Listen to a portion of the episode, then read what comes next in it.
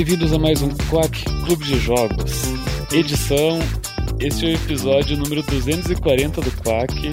E o Quack ainda é um podcast pequeno, porque quatro anos atrás a gente falou mal da lenda do herói. É verdade. Eu sou o seu anfitrião da noite, Storm, e comigo está o Matt. Cozinha. E o Cosmos. Vocês sabem aquela cena clássica do Masterchef, onde o Gordon Ramsay coloca um pão de forma na cara da mulher e pergunta: O que, que você é? E ela fala: Um sanduíche de idiota. É, é, é assim que eu tô me sentindo hoje. Sirva! Delicioso. Cozinhe! Não, Cosmos, não. Três? Três. Três? É isso aí, tudo que a gente tem pra hoje. Até a próxima. Tchau. Não, eu tô bebendo água. Tô bebendo água. Eu estou bebendo Catarina Sour.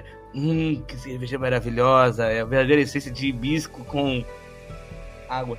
O jogo da semana é Cook Serve Delicious 3. A gente já tinha feito um quack do Cook Serve Delicious 2 faz uns anos, quando ele saiu. Pera, sério? Aham. Eu não lembro não disso aí, não. Bom, a gente, a gente jogou com o Serve Delicious 2. Esse terceiro jogo, ele é uma sequência direta do 2. E ele segue a história do 2. Sim, o jogo tinha uma história. No dois, o 2 realmente é complicado. Após os acontecimentos do, do segundo Cook Serve Delicious, o, o personagem principal do jogo, o chefe do Cook Serve Delicious, ele se tornou o, o dono do maior restaurante de todos os tempos. Mas infelizmente, muitas guerras e explosões fizeram com que o prédio onde tinha o restaurante explodisse e ele perdesse todo o império que ele tinha construído. Mas, felizmente, dois, duas, duas robôs eh, salvam ele dos destroços do, do prédio e emprestam pra ele o caminhão. O, é um caminhão? É um caminhão. É aqueles caminhão quadrado que não, eu nunca vejo aqui no Brasil. E passa a ser um chefe de um food truck. Servindo comida para o mundo pós-apocalíptico de 2050, 60, não sei Eu quanto acho que jogo. é.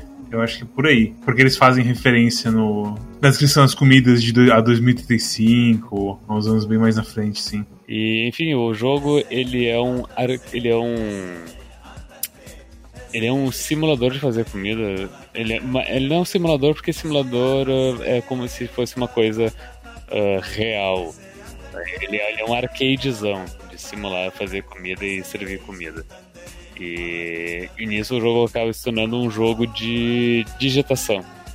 É onde você tem que digitar rápido as coisas que, que o jogo te pede que no caso são as comidas que tu precisa preparar e servir para as pessoas, em tempo hábil para as pessoas comerem e, não, e- não, não ficarem putas e simplesmente irem embora porque tu, tu levou meia hora para fazer um hambúrguer delas. Tá te fazendo chorar na vida real no processo, porque você começa a pensar: por que que eu sou tão incompetente a ponto de não conseguir servir esse hambúrguer? O que, que eu tô fazendo de errado? Eu deveria estar jogando no modo no quilo. O Cosmos tá literalmente o Homer Simpson fazendo cereal, sabe? É a cena mais triste dos Simpsons inteiro. Ah, que faz cereal e pega fogo. Ele coloca o cereal, ele coloca o leite, começa a pegar fogo, aí ele começa a girar, ui, ui, ui, e traz assim o carrinho de bombeiro pra apagar o cereal. É incrível. É basicamente isso. Não tem assim muito segredo além disso. De você estar viajando o- os Estados Unidos pra ir pro torneio do Iron Cook. E isso é só revelado depois do primeiro, do primeiro capítulo do jogo, mas é meio que a força motriz assim do, do jogo inteiro. E aí é você cozinhando. O, o menu inteiro desse jogo, que é um menu absurdo de grande. Tem muitas comidas, as comidas são muito bonitas e nem todas são saborosas, mas todas são muito bonitas. Algumas são meio estranhas, mas é bem desenhado. Do tipo, tu não, tu não tomaria um sopão que tu só taca os peixes dentro, sabe? É, todas aquelas coisas de. Eu não sei de onde que é, mas acho que é tipo Nova Orleans, esse, esse tipo de coisa, não sei. Que os caras botam peixe, milho, linguiça na panela fervendo e deixa lá fervendo, eu acho meio estranho. Sorvete com queijo. Ok? Sorvete com parmesão. Não- acho que não tem isso, tem? Tem um sorvete roxo lá que ele vai queijo no final. Escolher É o ralo cream ralo. cheese, queijo. Eu acho que é Ah. ralo nome. Ou então você também pode botar orelha de porco e depois servir com um monte de vegetal e botar ovo frito em cima. Não só tem a coisa toda de 50 bilhões de comidas, mas cada uma delas tem uma história completamente realista e real. E que não é nada mentira de como que aquela comida foi criada. qualquer dúvida sobre ser real, isso aí é, é desrespeitoso com o jogo. Vocês sabiam que os brownies originalmente se chamavam blues? Porque quem criou os blues era daltônico. E daí começou a ficar famoso e daí chamaram atenção para ele de que não era azul e sim marrom. Daí ele teve que mudar o nome. Terrível, terrível. Mas real. isso é possível, cara. Isso aí é, é, é história fake de videogame. Não falei isso, não falei isso, cara. Não falei isso. Mas, não, mas na moral, assim, a, a, história da pizza, que era tipo, ah, tinha lá a massa, e aí veio os caras finalmente contra o tomate trouxeram pra Itália, e o chefe muito bravo, porque tava no, numa discussão se o tomate era fruta ou vegetal, esmagou o tomate e caiu o suco do tomate na, na massa da pizza. E assim foi criada a pizza. É bom demais, né? é bom demais. Os, cara, os caras lançam, lançam um jogo que. Uh, smoothie, smoothie, não sei se seria tipo vitamina, sei lá, shake, não sei como que seria. Smoothie, ele é, é, é, tipo uma batida de, de fruta com, com gelo. É com muito gelo, é. Eles é. lançaram que isso inventado no Brasil, eu fiquei, quê? Você não sabe? Você já sabe. Você sabe se é mentira ou verdade? Você não sabe, então é verdade. Fazer o quê? Pô, eu nunca vi isso. Ah, eu sei que no Brasil os caras comem peixe com banana, não que eles fazem smoothie, puxada de bode, é, pão de queijo, coxinha. Tem a história 100% real de que Gumbo era o nome de um, de um mafioso que morreu. E aí, pra sumir com o corpo, os caras cortaram ele e serviram em Gumbo. E agora todo Gumbo se chama Gumbo. São histórias reais aí, Cosmos. Não sei o que você tá falando começando a acreditar. Mas eu vou te falar, esse, esse jogo é muito melhor do que o Crusader Delicious 1 e 2. Por, tipo, cabeças assim melhor. Eu, eu não sei quanto ao 1, é porque eu tenho muitas memórias boas do 1. Sim, Apesar também. de fazer muito tempo que eu não jogo ele. Porque Isso. o 1 ele era uma coisa mais, mais simples e pequena e contida. Onde tu montava teu menu e avançava um dia na história. E, e a história era, era legal e tinha um fim. E, e, e, o primeiro jogo era bem mais curto que os outros dois. Sim. O segundo jogo ele é só um arcadezão onde tu, onde tu trabalha para outros restaurantes, o que é legal, mas é muito arcade e tem zero história. E também tem, e daí tem o modo que tu tem o teu próprio restaurante, pode montar teus menus, mas tu não ganha nada, tipo, não tem nenhuma evolução. É literalmente para brincar, assim. É muito estranho. Exatamente, é só pra brincar. Eles meio que perderam o caminho de, uma, de um jeito muito bizarro no 2, sobre, tipo, o que, que importa no jogo, sabe? Inclusive o Dev comentou, não sei se foi numa entrevista ou o que, que o Cookstar Delicious 2 era o jogo que era o que as pessoas pediram que ele fizesse para um segundo jogo. Enquanto, enquanto o terceiro jogo foi o, ele fez o que ele queria fazer. É, isso aí, isso aí é a filosofia do Dick, do Kingdom Floating, voltando com toda a força. Falando que o jogador não sabe o que ele quer de verdade, quem sabe é o, é o desenvolvedor. Os jogadores são muito bons de ver problemas, mas são péssimos de oferecer soluções. Mas tipo, o 1, eu acho que você tem que se lembrar também que o 1 tinha coisa dos. Ok, talvez não era, não influenciava tanto assim na simplicidade e, do, e no ritmo do jogo, mas tinha coisa de. coisas que alteram a comida e tipo, ah, se você não pode servir coisa frita de manhã no seu menu, senão você fode a sua dela. Você não pode servir cerveja logo de manhã, porque fode, o, o pessoal vai pedir cerveja logo de manhã. Tem as coisas de, ah, tem que limpar os banheiros no seu restaurante, tem que jogar o lixo fora. Quando, quando chovia, peixe vendia mais, por alguma razão. Isso, é. é acho que é porque Londres chove sempre, pessoas de Londres gostam de peixe, sei lá. É, sei lá, sei lá. É, mas sim, é, o primeiro jogo ele tinha as, as tarefas de limpar o banheiro, colocar a ratoeira. E no segundo também tinha isso. É, é, é estranho dizer que eu sinto falta. Eu, eu não sinto falta, mas eu. Eu não, eu não fico, eu não tô tão, ah, que bom que removeram isso, sabe? Os antigos são uma verdadeira experiência chefe de cozinha mesmo. Que no terceiro muita coisa foi automatizada com robôs, né? Então, é. É só citando, contando a pequena história para quem acha que chefe de cozinha só vai na cozinha, contando a história da minha amiga aqui, daqui de Búzios, que decidiu virar, seguir essa vida de chefe, e hoje em dia ela mora na Nova Zelândia, trabalha em, café, em lugares por lá, é chefe de cozinha lá. E antes disso, ela foi chefe em cruzeiro, ela é, cruzeiro não, pros, é, iate. Iate, assim, tipo, ela ia pros iates e ficava sendo chefe. Desde que ela meteu o pé, primeiro pé no iate, ela percebeu que, na verdade, ser chefe de cozinha é basicamente, além de você cozinhar, você ser a empregada doméstica do lugar, assim. Porque você limpa a cozinha, você é, limpa os banheiros, você organiza o mercado, você tem que fazer praticamente tudo além da parte de, tipo, só cozinhar. E ela falou, quando ela saiu dessa vida de iate com o braço todo fudido, tipo, usando tipóia porque o negócio destruiu ela, foram dois anos de cão. Ela chegou na Nova Zelândia e ela descobriu que ser chefe de restaurante também é a mesma merda. É limpar chão, é limpar banheiro, é fazer compra. Tipo, não tem esse negócio de, tipo, ah, vou delegar a função pra não sei o que. Não, o chefe de cozinha vai lá e tem que meter a mão na massa, sabe? E no 3 não tem isso. O 1 e o 2 eles tinham, né? Agora esse é só, é só a vida boa de cozinhar e decepcionar clientes. E tipo, também tem a coisa toda do ritmo que mudou completamente. Porque no 1, eu não sei, não lembro se no 2 tinha, mas tinha coisa de rush hour. De que, tipo, você estava cozinhando devagar, basicamente, o tempo inteiro, a maior, a maior parte do tempo, e aí tinha esses surtos de muita gente ao mesmo tempo. Não, não, é que, é que mudou o pacing do jogo, né? Tipo, no anterior tinha isso da. da tinha duas rush hours no dia, e daí uhum. vinha gente sem parar. E enquanto tava fora da rush hour, o pessoal vinha num ritmo mais devagar. E como nesse tu tá num food truck, é diferente uh, o ritmo da coisa. Tipo, uh, eles podem te mandar um zap falando as coisas que eles é. querem, daí tu já pré-prepara. E depois que tu chega no lugar, tu faz mais algumas coisas, mas. Enfim, mudou o ritmo do, do jogo, porque tu, tu tem várias paradas onde tu tem que entregar comida, e enquanto tu tá dirigindo até essas paradas, tu cozinha a comida para ganhar tempo. E essa parte de tu cozinhar a comida para ganhar tempo é, digamos, mais tranquila, porque não tem muita gente gritando contigo, mas uma vez que tu chega na parada e começa a loucura. Então, de certa forma, ainda, ainda existe a Rush Hour, mas é, ela está de uma maneira diferente, né?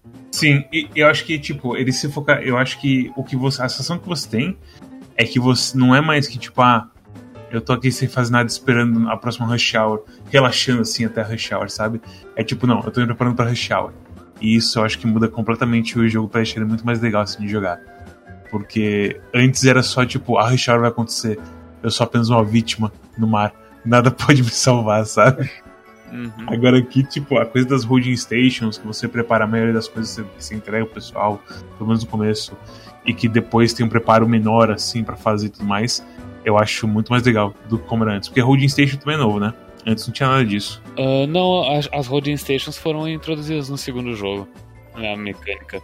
Mas elas foram aperfeiçoadas no terceiro. E tipo, eles. O jogo, eu não diria que tá completamente diferente, mas tá muito melhor. Assim. Com a coisa toda de como você interage com o ritmo do jogo, eu acho. E as comidas, tipo. Eu, eu tô jogando agora no controle, que se for pra jogar no controle, porque fazia muito tempo que eu não jogava nenhum Cook Serve Delicious. E eu sinto que, tipo, é interessante como parece coisa quase de MMO. Se jogar no controle, assim, sabe? Tipo, Final Fantasy XIV. De tipo, ah, seguro o R2, aperto triângulo, quadrado, círculo X, faça uma coisa. Seguro o, o, o R2, faça a mesma coisa. E por aí vai. Então, nossa, é, é, muito gostoso o ritmo desse jogo. Tipo, você ficar batendo botão e fazendo coisas e dando só um, um, uma olhada assim no que você precisa fazer e já voltando assim pra esse ingrediente, apertando mais botão e por aí vai é, é, é frenético muito da hora de fazer. Ah, eu, eu gosto bastante do jogo e assim como o Zé Vito no Hades, eu tô jogando esse jogo há vários meses na real. Porque ele começou em Early Access, o que, enfim, imagino que também deve ter colaborado pro, pro, pro jogo desenvolver no caminho certo. Ele, ele lançou agora, mas apesar disso, eu sinto que o jogo ele não mudou muito, sabe? Desde o do início teve algumas modificações de qualidade de vida e uh, a forma que funciona a pontuação do jogo. Tipo, umas comidas foram nerfadas, outras foram bufadas. Mas, mas de resto, a, a ideia do, do jogo é essa, é, continua a mesma. É porque a estrutura do jogo é que cada fase tem uma certa pontuação e limitação de comidas que você vai poder fazer. O mais normal é ter a pontuação, e aí, junto disso, tem tipo uns alternadores, tipo Burgers and Patties, que é tipo, agora tem todos os hambúrgueres que precisa usar. Tem breakfast foods, que é todas as comidas, tipo, todas as comidas de café da manhã de americano, que é tipo, muita coisa absurda. Que é batata frita, hambúrguer. É umas coisas muito loucas. Tô falando, os caras têm alimentação super tranquila. Tá doido? Opa, os caras comem como se tivesse SUS, irmão, pelo amor de Deus. Vou acordar e bater um, uma batata frita com um molinho aqui em cima. Pelo amor de Deus. Comer uns nachos no café da manhã. E aí o que acontece é que você vai sendo forçado a meio que jogar o que você sabe e lentamente aprender coisas novas quando o jogo começa a te pressionar. Porque do, o pulo, assim, do primeiro mundo pro segundo, pro segundo mundo de fase que você tem é bem bom, assim. Tipo, ah, no começo o máximo que fica é tipo, olha, você tem que fazer 5 pontos de, de, de cardápio. E tem comidas nível 1 que são muito tão fáceis quanto a de nível 0, se não mais fáceis que a de nível 0. E a nível 0 e nível 1 paga a mesma coisa para você para você progredir na sua skill tree lá maluca do, do, dos robôs. Então é bem tranquilo você escolher as de nível 1 assim. Aí chega no mundo 2, que eles começam a falar: não, você precisa de um menu de 10 pontos e você tem 4 slots só para cozinhar, pra, de comidas pra colocar. Aí o negócio fica maluco. Aí que você começa tipo, a ser forçado a fazer coisas que estava fora da sua zona de conforto e você lentamente vai assim melhorando no jogo, sinto. Tipo, eu não tava vendo nada da coisa de do zap de pessoas pediram X disso, X aquilo e X aquilo. Eu nem tava olhando. Agora que tem, tipo, já uns itens mais complexos no menu, eu dou uma olhada antes. para saber quantas quais estações vão ser ocupadas por, por o que, sabe? É. Se eu vou botar duas estações com a mesma comida para poder suprir a, a demanda dos caras pra não perder muito tempo. O jogo tem tipo 320 alguma coisa fases, não é? É uma coisa absurda assim. É quase 400. Caralho, é quase 400? É muita fase. Nossa, eu achava que era quase 300. Caralho, é muita fase mesmo. É umas 10 fases pro mundo? Mais umas 20 talvez? Varia o mundo. Tipo, eu tô no penúltimo mundo e são 40 fases, eu acho. São 12 ou 13 mundos. De, dá pra dizer que são, tipo, sei lá, 25 por mundo, eu acho. Deixa eu fazer um cálculo aqui rápido. E uns 30 por mundo, eu diria. Isso quer dizer basicamente que você vai ficar um bom tempo é, no, no mundo, em cada mundo, aprendendo. Uhum. Tipo, a stream inteira que eu fiz lá no Quack de sábado foi só o primeiro mundo. Eu não fiz nem o último dia na stream. E foram acho que umas 4 horas de stream. Então é um jogo assim, bem assim, slow cooking para combinar com o, o tema assim do jogo. E, cara, é, para mim, assim, é ótimo que ele faça isso, porque é um jogo que você precisa ir de boa. Porque se você for direto as comidas nível 5, sem saber o que está fazendo, você vai achar que o, o jogo é impossível. Rapidamente, assim. Mesmo que tu disse, o jogo ele vai te forçando aos poucos a, a sair da tua zona de conforto para melhorar a tua pontuação. Eu acho é, é, é bom, cara. Eu tenho um take desse jogo que é, é meio. Acho que vocês vão falar. Cosme, você é meio, é meio, meio, meio maluco, né? Meio burro. Mas. A gente se fala isso, Cosmos. Não, eu sei, mas é, essa, essa, essa eu acho que é especialmente ruim. Eu encaro esse jogo, a sensação que eu tenho quando eu tô jogando é. Imagina, sei lá, Street Fighter 4, quando você tem que ficar fazendo. Tipo, você vai lá no negócio de ficar aprendendo a fazer os combos dos bonecos, aprender a ficar usando as habilidades, sabe? A sensação que eu tenho às vezes com os menus é tipo. É um boneco de jogo de luta que você vai escolhendo os especiais que você quer colocar nele, entendeu? E o jogo ele fica jogando para você vários testes desses, de tipo, vai lá, vai, vamos testar o combo agora. E você vai, tipo, tentando fazer combos infinitos assim, principalmente no controle, quando você começa a entrar na dança maluca de aperta triângulo, agora vai lá, segura o R2, tá, tá, tá, tá, e você vai fazendo os negócios assim. Você não tem que fazer meia-lua, essas coisas assim, sabe?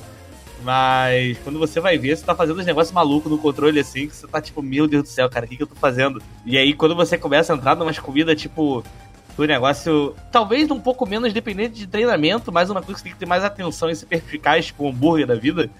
Que você, tipo, do nada o cara tá pedindo três carnes e queijo e cogumelo e não sei o que.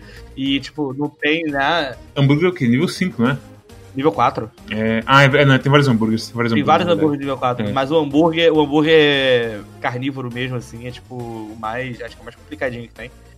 E aí você começa, tipo, a ir pegando as paradas, sabe? Então eu acho que ele é um jogo que, tipo, ele tem uma complexidade muito doida do jeito que você tá montando o seu cardápio, assim, tipo. Às vezes você. Como às vezes eu entro, tipo, ah, dá pra botar várias receitas de level 4 e você vai colocando várias receitas de level 4. Mas às vezes a quantidade de informação que tem, você acha que é tranquilo, porque, ah, já tô trabalhando com essa receita aqui há duas missões, tipo, eu já consigo descobrir mais ou menos, minha mente já tá adaptada. Só que aí quando você começa a trabalhar com velocidade, entra outras coisas pra fazer, e aí você tem receitas que você não pode apertar o botão automático para entregar, e você precisa uh, enquanto você está fazendo uma receita terminar para correr para aquela entregar um pedido que está quase acabando. E aí o negócio começa a ficar maluco, você começa tipo, não, eu tenho que buscar sinergia do cardápio. Tem isso também, sabe? Tipo, tem uma coisa de tipo botar uma parada às vezes que é mais tranquila, uma parada que eu posso apertar Ctrl enquanto tá fazendo. É, ah, sei lá, no final da minha dessa parada aqui, tem um cara esperando um pedido específico, eu não tenho mais nada, já vou começar a cozinhar as paradas da próxima parada para não perder tempo na metade do caminho precisando, sei lá, fazer batata frita, por exemplo, que é uma parada. E ao que... mesmo tempo tem receitas como o cinnamon roll que estragam em aproximadamente 2 segundos e você não pode fazer muito mais cedo do que. Tem, tem isso. Tabule também, essas coisas assim, sabe? São paradas que acho que só começaram a, Eu comecei a cons conseguir fazer isso depois que eu dei o upgrade da, das, das lâmpadas de calor. Que é, Hit Lamps que as coisas é. da Holding Station estragam tão rápido. Ah, não, tipo, eu, eu, eu, eu no endgame eu não conseguiria passar da maioria das fases se eu não tivesse já com o caminhão praticamente no máximo. O que, que você ganha ainda Hit Lamps assim e estação extra? Tu ganha, tipo, quando tu termina, quando o teu caminhão ele termina uma parada, as comidas elas uh, ficam frescas de novo, tipo elas ah. de deterioram. Cacete. E, tu, e tipo, e se elas não tiverem completas, elas dão refil também. Louco, não, pro, né? não, é, não é pro máximo, mas é, é um número é um número inteiro. Então, por exemplo, as comidas que têm menos porções por, por uh, slot, elas são mais beneficiadas. Porque é um número fixo. Então, por exemplo, ganha tipo mais 4, digamos. Então, se o máximo ah, for 6, tá. se tiver 2, ela vai pro máximo. Agora, se o máximo for 20 e tu tiver 2, tu vai pra 6 sabe? Nesse caso vale mais a pena jogar fora e fazer de novo. E daí tem, e também tem outras coisas que daí é pra na questão das lutas dos caminhões, que às vezes vêm os caminhões para hackear o teu ou batem no teu e destroem as estações. Daí tu dá armas melhores para os teus robôs conseguirem prevenir isso. Quando você começa a ser atacado pelos food trucks, é melhor, tipo, não ter os, update, os updates, os upgrades de proteção contra os food trucks. É um inferno, assim, tipo, é uma das paradas que você mais precisa pegar no jogo. É, porque eles sabem que o tiro é você pede holding station, que sempre tem mais é melhor, não tem acordo nenhum aí. E o hack você perde a, a cleaver, né? Que, que serve pro pessoal. Não, eu acho que servir o pessoal tu sempre tem. O que, o que acontece é que uh, uma, da, uma das coisas que acho que quando hackeiam, tu, as tuas comidas elas deterioram duas vezes mais rápido. Ah. E tem um que tu perde umas holding stations. Eu não sei se tem outros, dois que eu me lembro são esses. Uhum. Eu acho que é isso, quando um caminhão bate em ti, ele tu perde estação e quando te hackeiam, a comida ela deteriora duas vezes mais rápido. Mas é, a coisa. As mecânicas, assim, tipo aí. Eu, eu acho ruim que eles não listam quanta. Eles listam quantas porções gera as receitas? Se eu não me engano, na hora que tá lá na holding station, na, na holding station, né? Quando você taca na, hold, na holding station, ele aparece um númerozinho em cima da imagem da, da comida. Tem impressão. Eu lembro, eu lembro de alguma coisa assim. Porque eu lembro que eu tava nessa também de não aparecer, mas só aparece dentro do. Na hora que você já tá no carrinho em si. Tipo, não dá pra fazer antes, sabe? É, sinceramente eu não sei. Uh, eu, tipo, eu tenho uma noção de quanto, quantas porções tem cada comida, mas é por experimentação. Mas eu não sei se tem tipo um lugar que mostra. É, esse jogo ele tem muita coisa de experimentação também, né? Tipo, tem muita coisa que o jogo. Não que o jogo tem obrigação de falar, mas vai ter muita coisa que você só vai aprender jogando mesmo. Tipo, é como eu comentei o negócio do hambúrguer. Só quando você começa a trabalhar com a comida, ou então você pratica, sei lá, 30 vezes a mesma receita para você ver como que ela funciona, que você começa a perceber mais nuances, assim, que, tipo, te ajuda até você ser mais rápido. Acho que tem um exemplo para mim que é, foi o exemplo mais claro de quando eu comecei a fazer isso, foi com aquela torta da Grã-Bretanha, Shepherd's Pie, se não me engano, que ela é uma receita que a única coisa que pode mudar nela é no final ter queijo ou não. Quando você tá fazendo, você, tipo, já no rabo de olho, você já tenta ver, tipo, é nem se tem queijo escrito, mas se tem um ingredientezinho a mais lá no final. Porque se tiver, você sabe que, tipo, vai tranquilo, sabe? E se não tiver, você sabe que é só não botar queijo. Essa é bem tranquilo, porque, tipo, é classic ou cheese. E é só você. É realmente, você bate o olho assim no pedido e já sabe o que fazer. É bem, é bem bom assim você pegar isso. E aí, e ela, acho que a primeira receita que eu tive que falou, não, tem padrões assim que dá pra, tipo, aprender mesmo, sabe? E aí, à medida que você vai pegando umas receitas um pouco mais complexas, assim, vai. Eu, o que eu não entendo muito do jogo, assim, é... Eu não sei se é bem organizado isso, eu não sei como que, que, que ele decidiu que faria as receitas serem, tipo... Ah, é essa é uma receita três estrelas, essa é uma quatro estrelas, essa é uma cinco estrelas. Eu acho que é um pouquinho inconsistente aí. Tipo, eu posso estar falando besteira, mas. Porque às vezes parece que tem algumas receitas de level 3, level 4 ali, que eu acho bem mais difícil que algumas receitas de level 5 ou então das outras receitas do mesmo level. E tem algumas que são bem mais simples. Batata frita é o quê? É rank 4, rank 3? Eu não lembro agora. É rank 3, né? É, então, porque ela é no rank 3, ela é muito fácil, tipo, ela é um pouco chata no começo, mas depois você pega e você vai comparando com os outros rank 3 e fala ah, 10 porções, sabe? Tipo, ela é um pouquinho. Parece que a dificuldade é porque tem muito ingrediente na tela ao mesmo tempo, alguma coisa assim. E é peixe, por exemplo, se não me engano, peixe é rank 3 de Special Order e peixe é um negócio. O desafio do peixe é você escolher o peixe certo. É, sabe? Você faz isso você ganhou já. Você não tem como errar É, o peixe. É muito louco. Eu errei uma vez. eu esqueci de botar tempero. Eu fiquei É, emocionado no negócio, eu, tipo. É porque às vezes eu me embolo do controle, sabe? É, eu vou confessar Assim, que no final eu voltei pra puro mouse, na verdade. Eu tava jogando com tec... Eu comecei jogando com teclado. Aí depois eu fui pro controle. Só que aí chegou numa hora que eu comecei a botar muita receita que tinha múltiplas opções, eu comecei a perceber que eu tava me enrolando muito. Aí eu fui pro puro mouse, cara. Por incrível que pareça, do puro mouse eu virei um monstro, assim. Eu falei, caralho, eu tô muito rápido do mouse. Eu, eu queria, na verdade, usar mais o teclado.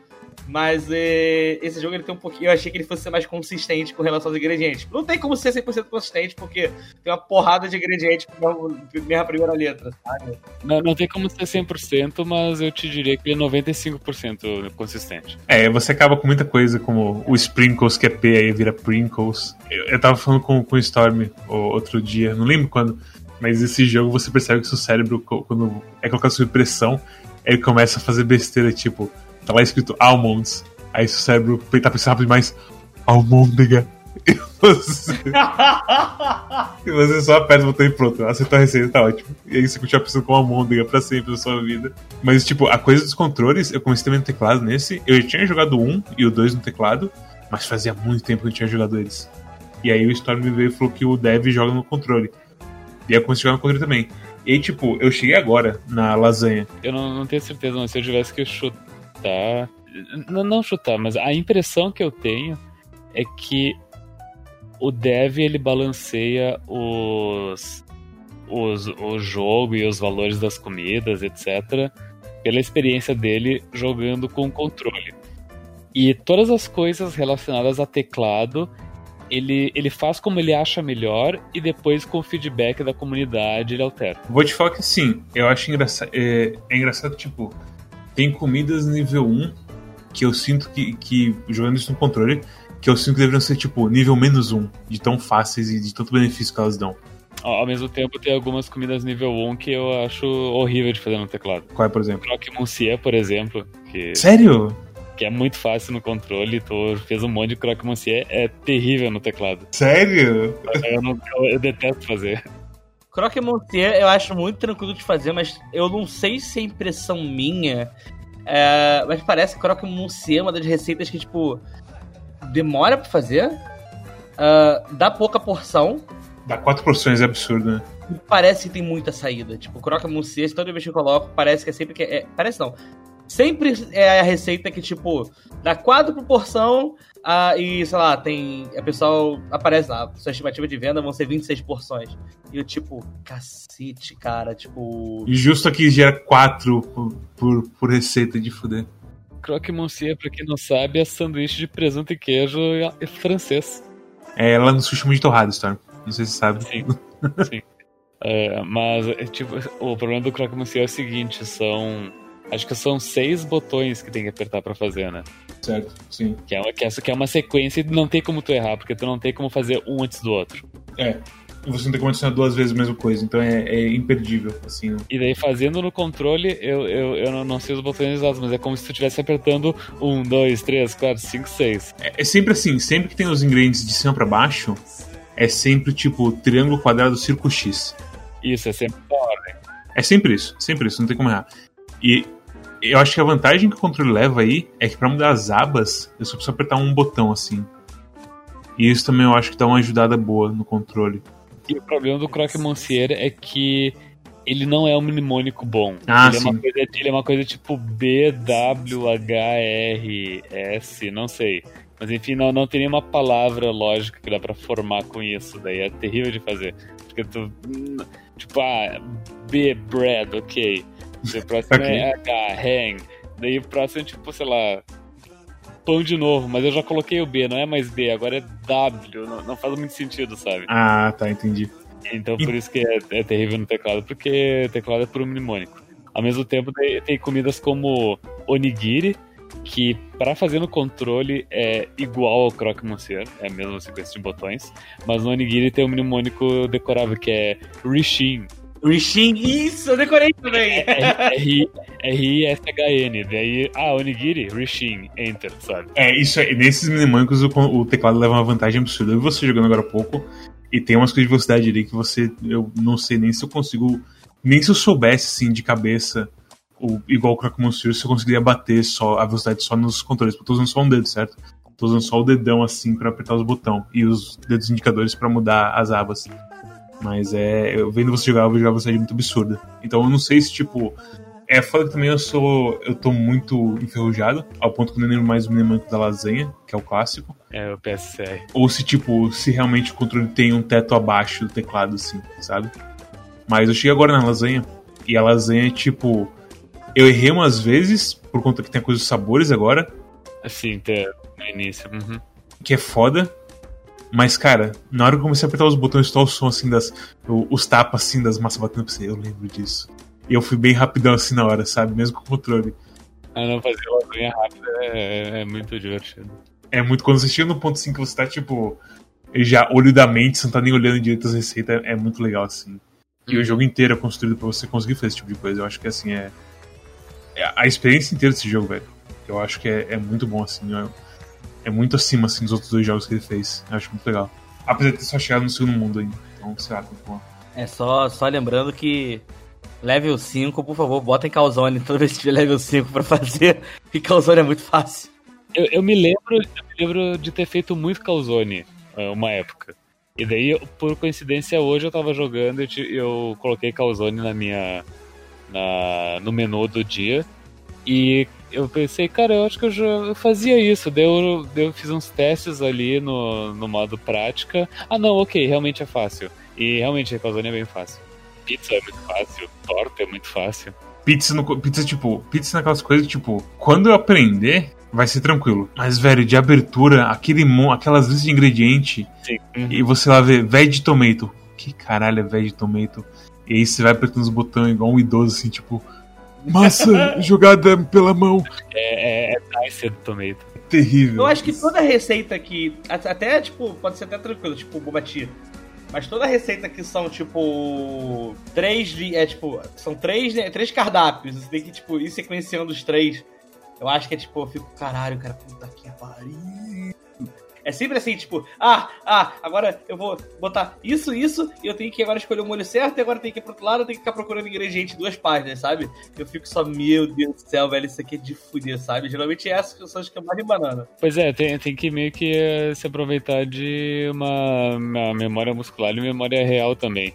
Eu, eu, eu, sei que quando eu vou fazer uma comida nova que eu não conheço ainda, tipo, a, a, como que eu faço geralmente no teclado? Primeira coisa, eu, eu faço a comida a primeira vez, eu paro e eu olho todos os ingredientes ali na página na direita. Então eu, eu, eu presto atenção no seguinte: tem algum que o comando não é a primeira letra? Do tipo, ah, sei lá, tem chocolate, mas o, o comando não é C, é H ou é O. Tem alguma coisa assim? Se tiver, daí eu já crio uma. É, é uma coisa meio Hunter x Hunter. Eu começo a criar as exceções na, na cabeça, sabe? Pra, pra se tornar mais forte. Mas enfim, é, tipo, é por isso que eu digo, sei lá, 90, 95% das comidas, a primeira letra é, é a letra que tu vai ter que é, digitar para usar o ingrediente. Aí tem algumas exceções consistentes, tipo confete, que é sprinkles, é a letra P, que daí vira prinkles. Onion é quase sempre a letra N, que é. Onion. É que eu não gosto de cebola, então quando me oferece cebola eu falo Nonion. Sausage, que é, é, linguiça, é sempre a letra U. E daí tem os pega-ratão, que tipo, dependendo da comida, potato pode ser tanto P quanto O. Varia brócolis pode ser tanto B quanto R, varia. Daí tem que meio que ficar ligado na comida que tá fazendo. Uma comida infernal. Se eu não tivesse feito. É, é, é, um daqueles casos que eu não gosto de fazer a comida, ela. Deixar de fazer, ela tem uma, umas letras que não tem nada a ver. Tipo, são os canoles. Canole tem, tipo, tem o recheio e tem o o polvilho e tem mais a decoração. Canole é difícil pra caralho mesmo. E tem vários tipos de chocolate que você consegue colocar nele. Daí tem um chocolate que é C, tem um que é H e tem um que é O. e dependendo do ponto que tu tá fazendo, é uma letra diferente. E, tipo, tem, tem tanto H quanto O na primeira fase, tem tanto H quanto O na segunda fase. É, é, é um absurdo. Eu tive que fazer tanto canole no Cookie Delicious 2 que eu, eu sou uma máquina de fazer canoles. Eu nunca erro um canole. E canole é uma comida nível 4, então direto eu me pego fazendo canoles só porque eu sei fazer canole. E você ganha uma pontuação boa com isso pra, pra tipo, te salvar. Canole não é nem fecha order, né? Canole, ele é daquelas comidas que tu pode tanto fazer, eh, deixar pré-preparado quanto fazer na hora. Tu frita os canoles e daí tu ganha, tipo, sei lá, seis que estão ali prontos e daí tu ainda tem que preparar ele. O canole, ele é uma daquelas receitas que ele muda um pouco a sua forma de jogar porque você não pode ficar usando control loucamente. Você tem que, tipo, ser mais paciente. Porque se você começa a usar control loucamente e aí você estaca uma porrada de pedido de canole junto, não sei se for muito rápido, tipo, você Storm vai acontecer. Mas geralmente é o tipo de coisa que, tipo, se você estacar vários pedidos juntos, é tipo pedir pra. Ah, enquanto você tá fazendo um, todos começarem a baixar junto e você começar a se lascar, tipo, puta, sabe? Isso era bastante notável, principalmente no, no segundo jogo. Antes, quando tu completava as horas, tu tinha que apertar o, o botão, o número exato da, da pessoa que tava, que tava ali pra entregar a ordem pra ela. Direto os meus erros era por apertar, sei lá, 4 em vez de 5, daí eu entregava uma ordem que tava cozinhando ainda, e por isso eu errava no segundo jogo. No terceiro jogo eles adicionaram a, a função do, do control ou do, do joystick no controle, e um dos teus robôs simplesmente entregue todas as ordens que já estão prontas. Isso ajuda muito, mas é uma é uma, é uma armadilha e era mais notável no segundo jogo. Vale a pena tu não entregar comida o quanto antes possível para que o slot fique ali ainda uh, segurado e não venha alguém pedindo uma outra coisa. Especialmente uma coisa que você não está pronto para fazer ainda. Exatamente. E vai quebrar você completamente em questão de tempo. Especialmente quando abre você tá coisa. É que assim, as special orders normalmente elas já. O tempo delas é bem curto. Porque, sei lá, é, o cara assume que você já tá com ela pronta, basicamente. Então ela vai o, o, tempo dela vai decaindo extremamente rápido. E já as coisas de holding station, se tá fazendo a hold station, ou se tá, tipo, já feito e você tem que preparar alguma coisa pro final, é muito de boa. E você pode se focar assim, sei lá, se tiver uma coisa nível 5, que você precisa de tempo pra fazer cada uma, é, é, é, muito isso. Não aperte Ctrl ou o botão o analógico direito, porque você, o que vai acontecer é que vai vir mais gente e provavelmente vai cair mais gente com a, com a, com a receita difícil. E aí fudeu. Aí realmente vai quebrar suas pernas. Ao mesmo tempo, é o botão de puta que pariu. Do tipo, tu começa a ouvir os barulhos de que alguma comida tá prestes a queimar e tu aperta ele pra, é, pra entregar logo, sabe? Tu acaba entregando tudo, né? Pro jeito que eu jogo, eu, eu sempre uso o control. Eu me concentro em fazer as comidas que não tenham muitas fases de preparação. Eu gosto muito das comidas que tu prepara elas numa holding station, daí tu ganha, sei lá, oito delas. E não precisa. Um, depois colocar uma cereja em cima antes de entregar. É só, só entregar direto. Pizza é assim, torta é assim, batata frita é assim. Tem comida nível 1 que tem essa coisa de você ter que preparar depois de você fazer. Eu acho absurdo uma comida nível 1 ter isso. Porque o control, o, o, a Cleaver, que é a robô que ajuda você a servir as coisas, é muito poderosa, cara. É uma mecânica muito integral assim, no jogo. De você poder, assim, esvaziar sua mente de de ficar apertando os botões de 1 a 8 ou 1 a 12, no caso do Storm, que tá no final do jogo. É de, de 1 a 12, é. Eu queria perguntar, são quantas estações no início? É, são, 8, eu tô com 8 agora, mas eu já abri uma, acho. Eu acho que são 7. Tu pode ter até. Tu começa com até 7 ordens, que é 1 ao 7 no teclado. E daí tu vai abrindo mais com, com a tua skill tree. E daí tu vai até o 0, que daí fecha 10. Daí tem o menos, que é a décima primeira tem o igual, que é a décima segunda, e tem ainda a décima terceira e a décima quarta, que são os dois colchetes. Cacete! Mas a décima terceira e a décima quarta eu me nego a usar. Eu só vou até o igual. É, porque tudo que tem uma coisa no jogo que a cada. cada como é que se fala? Cada estação de. Qual é o nome dessas estações? É os pedidos, basicamente, que os caras colocam pra você. Holding Station é, é a de cima. É a de né? cima, que tipo, Holding Station é sempre positivo. Você ter mais Holding Station sempre é bom. Serving ah, Station, será? Eu, acho, eu não sei agora, mas é, é, é o slot de pedido, basicamente, ali do lado.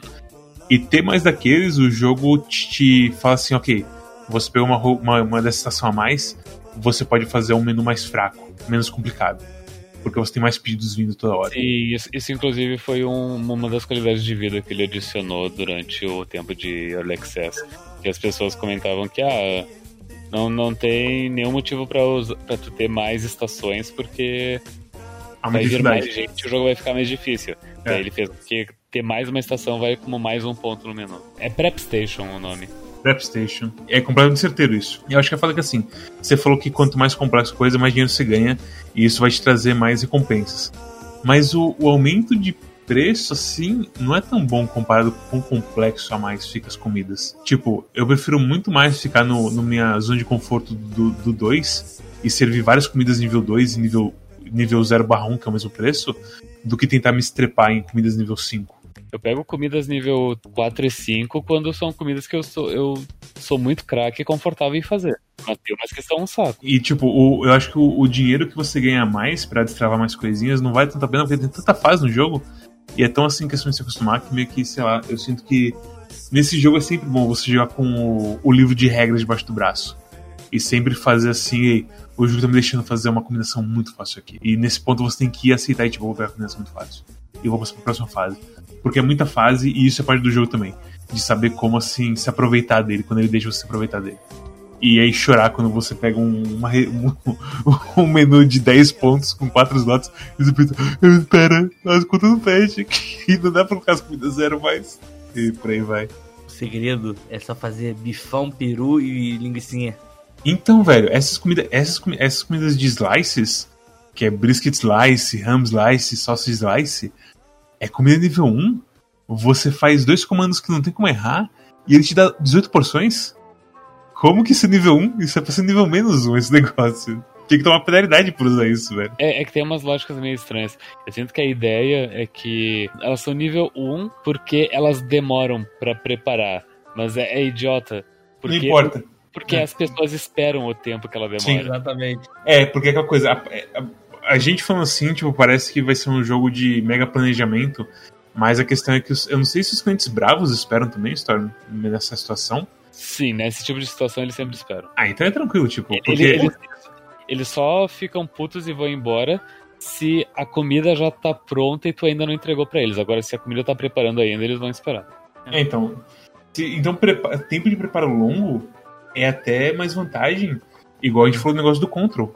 De você não usar o control. Comidas com preparo longo te dão, assim, um, um ponto de respiro, basicamente. Eu queria saber é, o que, que faz quando uma barra ela some e é, o que faz a barra voltar. Porque eu sei que quando, tipo assim, ah, eu quero comer coisa tal, aí acabou a comida, e você fez a comida e você serviu, e aquela pessoa não foi servida, porque às vezes, sei lá, não, não teve porção suficiente, quando você fizer a próxima, ela volta com a barrinha. Só que, Sim, porque, tipo, a paciência dela tá acabando. Só que de vez em quando tem algumas pessoas que, tipo, eu não sei se é o tipo de comida, alguma coisa assim, que a barra vai embora e nisso que a barra termina, ela volta, tipo, amarela. Velho, eu achava que era outra coisa isso. Eu já vi isso acontecer, mas eu, eu sempre pensei que fosse um upgrade que, ah, que ah, gerasse isso. Mas sim, ah, isso realmente acontece às vezes. Eu tava achando que a pessoa que tá brigando amarelo é tipo pessoa apressada barra pedido especial. Alguma coisa assim. Porque eu já vi várias vezes, realmente, o tempo delas decai muito mais rápido. É tipo, é uma coisa, como se fala? É um brilho amarelo de duas camadas, né? Tipo, duas barras. Na parte de fora da barra, não é? Hum, É, eu também não entendi isso aí. O editor depois vê o que é essa mecânica. Porque pra mim, tipo. Era só, pra mim era só um aviso que, tipo, essa pessoa tem menos tempo. Fica esperto. Eu percebi que geralmente acontece quando é com comida que você tem, tipo, mais uma etapa na hora de entregar, entendeu? Uhum. Mas. Ao mesmo tempo que eu achei que era isso, tipo, teve uma vez que tava, que tava um desastre, assim, tá tudo abaixando, tipo, só tinha a galera que era comida pra entregar e a barra acabando, e aí todo mundo voltando com o amarelo, ah, de boa, aí fazendo assim, e aí teve um cara que foi e não teve paciência. É o. Ai, filho, Nossa, eu nunca, eu nunca você percebi estragou isso. minha stack, assim. Mas é, tem, tem muito, muitas coisas piscando nesse jogo. E se você joga assumindo que todo mundo vai perder a paciência e te dar um, um. te tirar a sua medalha de ouro, você meio que nem consegue se importar com esse tipo de coisa. Mas eu já vi muita gente com barra amarela. E vai ser muito preocupante esse pessoal, tipo. Era gente que eu falei já e deu uma segunda chance, porque eu não nem percebi isso. É, vai, vai, vai do amarelo, acho que vai até o vermelho, aí quando termina o vermelho já era. É tipo, tchau, vou embora. Vou embora puto. Vamos falar o que importa de verdade desse jogo. música. Música. Puta que pariu, velho.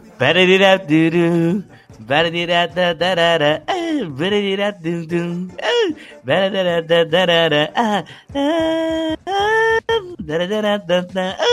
Cara, essa música. É que absurdo. É do. É, que- Como é que se fala? O nome dela é. It's Dangerous to Go Alone. Eu acho que ficou umas duas horas tocando aqui o jogo aberto, só com a música de, de, de barulho de fundo. Velho, esse jogo, ele consegue ter umas músicas que, tipo. Ele, ele bota seu cérebro, acho que em alfa, sabe? Você fica bem, bem relaxado jogando, assim, você fica. Mesmo com toda a tensão, às vezes, dependendo da música, você só vai. Ah, é muito bom ouvir essa- essas vozes doces. Cara, as músicas de tipo, o Última Parada, que é quando toca sirene e tudo mais, e pega o ritmo assim, eu começo literalmente a ficar tipo balançando de um lado pro outro assim na cadeira, sabe? Curtindo assim o ritmo. É incrível, assim, o quão. Eu não lembro qual que, tipo, que é o histórico dele de música, mas desde um assim tem músicas bem legaisinhas. Mas nunca passou disso, eu acho, nunca passou de bem legalzinho. Aí chega esse, é absurdo o que o cara fez com a música. Os caras cantando a capela junto assim do, do jazzinho assim gostoso. E volta e meia você percebe que tem um baixo poderosíssimo assim embaixo de tudo. Você pensa, puta que pariu. É, é incrível velho. Eu, eu recomendo demais a música desse jogo mesmo se você não vai jogar ele escute pelo menos It's Dangerous to Go Alone assim, do, tem no Spotify porque é sem igual velho de músicas de videogame difícil sim ter um desafiante a ela Não, é bem, é, é bem absurdo. Eu já ouvi o álbum inteiro múltiplas vezes. É, é, é realmente um absurdo. Moleque, não, não vai embora. Eu não me lembro do, dos outros jogos que terem músicas tão boas assim. eles tinham um. Assim, o que acontecia nos outros jogos é que tinha um estilo assim, único dele, mas de, desse. Como é que se fala? Desse gênero assim, que, tem essas, que essas músicas têm. Mas nunca foram músicas que, tipo, me animavam ao ponto de ficar dançando na cadeira, sabe? E definitivamente não é uma música no nível de It's Dangerous to Go Alone.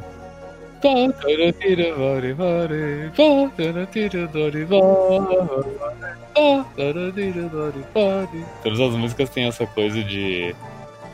Eles estão falando coisas, eu acho, mas. Não sei, é, é tipo, tipo a música do Sephiroth, que ele fica gritando Sephiroth na tua cabeça. E tem outras palavras que podem significar alguma coisa, talvez. Olha, eu vou falar uma parada. A trilha sonora desse jogo me lembrou muito a trilha sonora de Katamari da cara. É uns negócios meio tipo. É uma energia muito gostosa que combina muito com o jogo tocando e tem muita voz, e é só uns negócios assim, sabe? Tipo, de vários gêneros e vai tudo mais, assim. É muito isso, é muito essa energia, assim, sabe? Acho que não tinha uma, acho que acho que não é uma, uma- eu não escuto uma trilha sonora tão viva assim de joguinho desde Katamari mesmo assim, é, tipo, muito icônica, é muito boa. É, então, em- no Dangerous to Go Alone, eles falam umas coisas de verdade. Mas essa aí do. tá, tá, tá, tá, é, é, é nada assim, é só realmente a voz como instrumento. Mas é, é o que eu falei assim, que a gente tá falando agora há pouco com o Dizudo. É, essa do- das últimas paradas é nível assim, música de JRPG assim. Especialmente quando tipo, ele mantém essa coisa do, do ritmozinho por um tempo, e aí tem tipo uma caída na música. aí.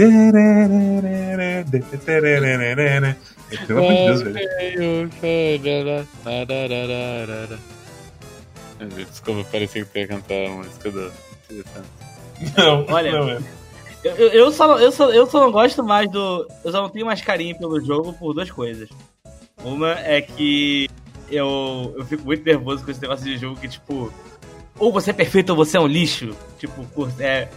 É pré-vestibular de japonês, sabe? É tipo, você erra o negócio, já é medalha de prata e foda. Esse, esse jogo com certeza motiva simplesmente da ESC recomeçar a fase. Sim. errar. É, exatamente. Nossa. É, são as duas paradas que me fazem sofrer. É essa energia de pré-vestibular de japonês. E a segunda parada que, me, que eu fico meio assim é que eu não gosto da- das robôs, assim. Eu acho elas meio. meio- Vai tomar no cu. Eu, eu não gosto muito delas, principalmente quando pega a medalha de prata. Eu errei um pedido e ela fica. Você não é tão bom assim, né? Você esqueceu de botar açúcar no negócio que você foi entregar pra um cliente, sabe? E eu fico, velho! Cozinha, seu robô desgraçado, pelo amor de Deus! Eu vou, eu vou ser bem sincero, eu não quero nem escutar qual que é o que elas falam quando você erra tudo assim, não ganha nenhuma medalha. Não quero nem chegar perto dessas linhas assim de áudio. Mas eu gosto muito delas. Eu editaria essa parte do episódio só abriria com uma reação sua, deixando isso acontecer. Abre uma fase e deixa, deixa o jogo não dar certo em nenhum momento. Ah, não. É, Pega game over no, no Quicksilver Delicious. Isso é louco. Não, eu, eu gosto delas de verdade, sim. Eu acho muito bonitinho, assim, o, o como a Cleaver é a ranzinza e a Whisky é toda, assim, é, animada a um ponto, assim, que não faz sentido. E ela fala, ah, eu queria te dar 100 estrelas de ouro. Posso ter estrelas de ouro? Eu falo, não, ela, a Cleaver vem e fala, não, não existe estrela de ouro, você não pode dar estrela de ouro. E ela fala, ah, então vou ter estrela de ouro no, no meu coração. Ela, tá, você pode dar isso, foda-se. Eu acho a dinâmica das duas é muito, sim, bem feitinha. E a, o voice acting delas também é muito on point também. Pra elas serem o que elas são, assim, tudo mais. Leves spoilers, mas eu não, não gosto muito da, da história desse jogo. Porque ela meio que não existe. Tu tá atravessando os Estados Unidos pra chegar nesse torneio do Iron Chef, Iron Cook, sei lá. Daí tu tá. Uh, aí a gente chama de mundos, mas tipo, são os estados dos Estados Unidos que tu tá passando. Daí tu, tu passa por 12 ou 13 deles pra chegar no torneio.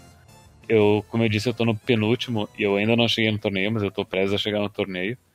E o que acontece de história nesse tempo é só os robôs fazendo comentários sobre o mundo e as coisas. Mas, tipo, não, não ocorre nenhum desenvolvimento de personagem realmente, como ocorre em uh, Wonder Song, por exemplo, sabe?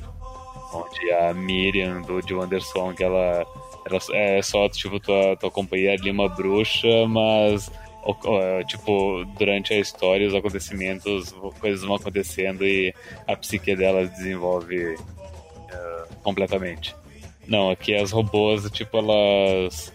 Tu passa ali por, por um estado que é onde uma, uma das robôs fala: Ah, nossa, eu fui. Eu fui criado aqui, haha. E daí tem ali uns comentários uh, nostálgicos sobre o lugar. E, nossa, o lugar mudou mas é meio que isso, tipo, até o final do, da, do estado, isso já se resolveu e não mudou nada pro resto da personalidade dela. E, e o MacGuffin também tá lá no fundo. E, e, e, sei lá, cara, eu tô pra dizer que eu acho que eu vou chegar no fim do jogo e, e pra eles descobrirem que não existe nenhum torneio, sabe? Explodiu o torneio, alguma coisa do tipo. É, alguma coisa é. do tipo. Porque se, eu sinto que se fosse ter um torneio mesmo, provavelmente iam ter mini torneios no caminho, sabe? Pra te preparar com o formato da coisa e tudo mais. É, né? exatamente, pra tu preparar pro formato da coisa. Que nem no primeiro jogo, que se lembra, tinha o. Tinha os desafios da Ilha Secreta dos Cozinheiros. Antes da Ilha Secreta, eu acho que já tinha coisa de. de uns torneiozinhos, não tinha? Uns eventos. Então, é. Eu, eu, quando você falou isso e, tipo, que você ainda não chegou no torneio, eu imaginei isso também. Que no final o, o que importa é a jornada e não o destino história, sabe? Sim. E, e outra coisa também que, que eu não gosto é que quando tu começa os, quando tu começa cada um dos estados, e eu não sei se em algumas fases específicas também, as robôs elas conversam e fazem comentários durante o jogo. Só que no jogo tu tá tão concentrado em cozinhar e acertar os botões que tu não consegue prestar atenção nos robôs. Talvez seja um problema menor para quem tem o inglês como língua nativa mas para mim é muito difícil de prestar atenção nelas e cozinhar ao mesmo tempo. Então, parte da, da narrativa se perde ali. Sabe, isso é muito comum, tipo, ah, a história tá acontecendo no meio da luta de chefe frenética, sabe? É o mesmo, mesmo, mesmo esquema. No primeiro mundo, eu, eu não tive esse problema ainda, porque é tranquilo. Primeiro mundo, basicamente. Mas é uma coisa muito assim de por ser em voz, eu sinto que eu não tenho tanto problema com isso. Mas como eu falei, eu ainda não cheguei nas áreas mais difíceis. Que vai ser lá. Vai ser o primeiro. O primeiro dia já vai ser uma coisa absurda de menu de 20 pontos com poucas estações, assim, pra, com poucos slots pra usar, sei lá. Mas eu gosto muito, assim, do. Não é, que não é desenvolvimento. Eu gosto muito do lore, assim, do mundo. Porque me lembra muito coisa do John Boyce, que fez 17776, que é um, é tipo, não sei nem como explicar, mas é como se fosse um webcomic sobre história alternativa do futuro dos Estados Unidos em que todo mundo é imortal e todo mundo só joga futebol de maneiras estúpidas. E tem um humor assim bem parecido e escrachado, especialmente nas coisas das, das receitas, que fala que tipo, ah, tem esse estilo aqui de galinha frita que não usa massa, e aí um chefe foi tentar usar o estilo sem massa, com massa, e ele ficou maluco e quis colocar a mão dele no, no, na fritadeira e não sei o que. E aí e eles não sabem se foi por causa disso ou se foi porque ele tava com problema de saúde, não sei o que. Então esse tipo de coisa eu gosto, assim, do, do, do que eles falam do background do jogo, de que todo, tudo tá meio que envolvido com cozinha, de uma maneira bem estúpida, assim, várias vezes. Que tem a história do Muffin, que é que aparentemente o cara que fazia cupcakes chegou na casa do rival dele e metralhou ele com cupcakes e matou ele. Só que ele matou o cara errado. Era o vizinho, na verdade, que era o fazedor dos, dos muffins. E ele viu isso e jurou vingança contra o cara dos cupcakes. E a história inteira não fala sobre muffin nem cupcake. Só fala de uma história de um cara que matou o outro com, com cupcakes e foda-se. Então eu gosto demais disso. Eu acho muito legal. E, e, e o comentário dela muitas vezes é isso também. É meio que isso, tipo, o jogo ele não tem história, mas ele tem muito lore. Sim. E eu tô completamente ok com isso. Eu acho muito legal. Inclusive, agora que o 3 foi lançado, o Dev já disse que ele vai. Em breve teremos novos jogos da franquia Cookster Delicious, não necessariamente um Cookster Delicious 4. Huh. Que são situados no mundo expandido. Preocupante, mas entendível. Eu não sei o que vai acontecer. Estou excitado para, para esse tipo de coisa. Uhum. É, eu acho que é isso que eu tinha pra falar de Cookster Delicious como todo.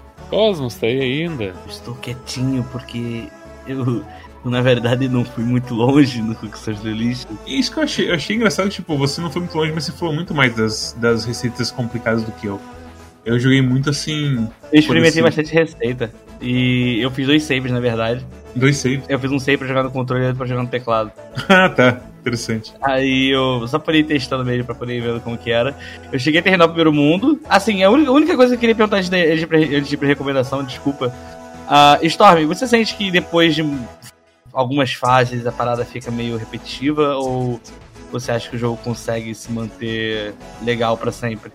Porque são quase 400 fases, né, cara? Isso eu fiquei meio. meio eu, te, eu, te, eu, entendo essa. Eu também tenho essa provocação e, e, eu não sou a pessoa certa a dizer porque eu sou muito tolerante para repetição. E eu, eu gosto muito dessas coisas onde eu, eu me mantenho com foco em alguma coisa, sabe? Sim. Uhum. Só dizer que eu sou o cara que quando chega na casa de, de qualquer um e vê um, o Steam uh, dando sopa aberta, eu pego e instalo Jamestown e jogo Jamestown, sabe? é, é, engraçado que quando eu conheci o Storm ele fez isso. E, e, no Réveillon ele jogou Jamestown também, né? Daquele Réveillon que a gente passou junto. E no Réveillon mais recente também ele jogou Jamestown. É, mas, é que, mas é porque a gente gravou com a Jamestown. É verdade, é verdade. Mas vou te falar o seguinte, Cosmos. A coisa de você ficar em tensão quase sempre quando você tá jogando ajuda bastante a coisa de repetição para mim. Apesar que ao mesmo tempo, por conta da tensão, eu tenho uma coisa que, tipo, eu jogo, sei lá, uma rota inteira ou, sei lá, cinco, seis fases. Eu penso, podia dar uma descansadinha, né, desse jogo? Uh. É, eu, acho, eu, acho, eu acho que esse é o jogo que eu jogo também, eu gosto dele, sabe? Eu acho que é o jogo que eu jogo e eu entendo como minha mãe tá na fase 1200 do Kid Crush, sabe? Eu acho que. Sim. Eu diria que é isso mesmo. É uma repetição gostosa, é um, é um, passatempo gostoso, é divertido e tudo mais. Eu só fico preocupado, eu só tava curioso mesmo pra saber se ele adiciona muita variedade, tipo, limitar muito cardápio, essas coisas assim. Porque até onde eu fui, sabe que ok. Tinha até a missão de tipo, monta seu cardápio, sabe? Ele consegue mon uh, montar vários menus com várias coisas diferentes e temáticas diferentes. Uh, e dificuldades diferentes e pou poucas comidas com muitos pontos, muitas comidas com poucos pontos. Ah, completamente aleatório. Você chegou no mundo 2, ou Cosmos? Eu não, eu terminei o Texas, mas não cheguei a jogar nada do mundo 2. No mundo 2 ele começa a enfiar um pouco a faca em você. Tem um round que é menu de 10 pontos, 4 slots. Se vira. tipo, se você se você não tem nenhuma estação extra, é aquela coisa. É garantir que você tem que pegar uma comida complexa nessa brincadeira. Ó, a pergunta que não quer calar também, que eu acho que é importante ter de passar. Quantos de vocês pegaram alguma coisa pra cozinhar depois de jogar essa porra? Ah, nem, nem fudendo. Na vida real? É. Ou, ou, foram pro restaurante comer um negócio diferente, assim, tipo, vou, vou no restaurante hoje, vou pedir. Não, um... mas eu, eu porra, eu, eu, tenho muita curiosidade de comer canole, de, de tanto que eu cozinho. Parece tipo, sei lá, uns uh, rolinho primavera, só que com recheio doce. É, basic, é basicamente isso. É basicamente isso. Esse jogo ele tem um efeito quando você começa a ver muito Masterchef, ou quando você começa a ver os programas de culinária perdidos no YouTube, ou então aqueles algoritmos de culinária que ficam rodando. Pra mim, pelo menos. E tipo, puta, velho, eu acho que eu vou sair, eu vou procurar um lugar que vende um pastrame, alguma coisa assim que eu nunca comi, e eu tô muito afim pra, tipo, vou, vou, vou pra São Paulo comer um lame, alguma coisa assim, sabe? Tipo, procurar as paradas pra comer. É tanta comida diferente, velho, que tipo, eu fico até sobrecarregado só de pensar nelas. Ó, eu já, eu já vou, vou, falar de coração. Pra, quando as coisas normalizarem e for rolar aquele semanão de Cortes de São Paulo, eu faço questão de fazer uma peregrinação por vários restaurantes de Sampa, tipo. Tem os caras que eu fico vendo no YouTube, que são os caras que ficam comendo em vários lugares de São Paulo, assim, que parece que só tem que fazer. Se- Sempre que tem os nossos rolês em São Paulo, a gente costuma fazer isso. E, pe- e pelo menos lá uns dois restaurantes diferentes, sabe? Eu Sim. preciso de mais lanches. Mais lanches. Mais lanches. Eu vou, eu vou fazer propaganda de um cara aqui, ele é um cara meio. meio engraçado, meio, meio esquisito. Eu gosto dele, se chama JB. Ele era um cara que ele arranjava. É, ele arranjava. Ele é, é famoso porque ele arranjava O treta com calvo, os jurados do Masterchef. Ele é o calvo. Ele arranjava as tretas com os jurados do Masterchef porque ele é meio surtadão, assim. Aí ele trabalhava pra um lugar e ficava falando no meio dos caras. Aí ele saía e falava, não, acho meio merda, na verdade. Verdade, isso aqui eu tava trabalhando, tinha que falar bem, por causa da. Ela tá fazendo matéria pra UOL. Só que ele abriu. Hoje ele tem um canal no YouTube só dele, assim. Aí tem 200 mil pessoas só. É.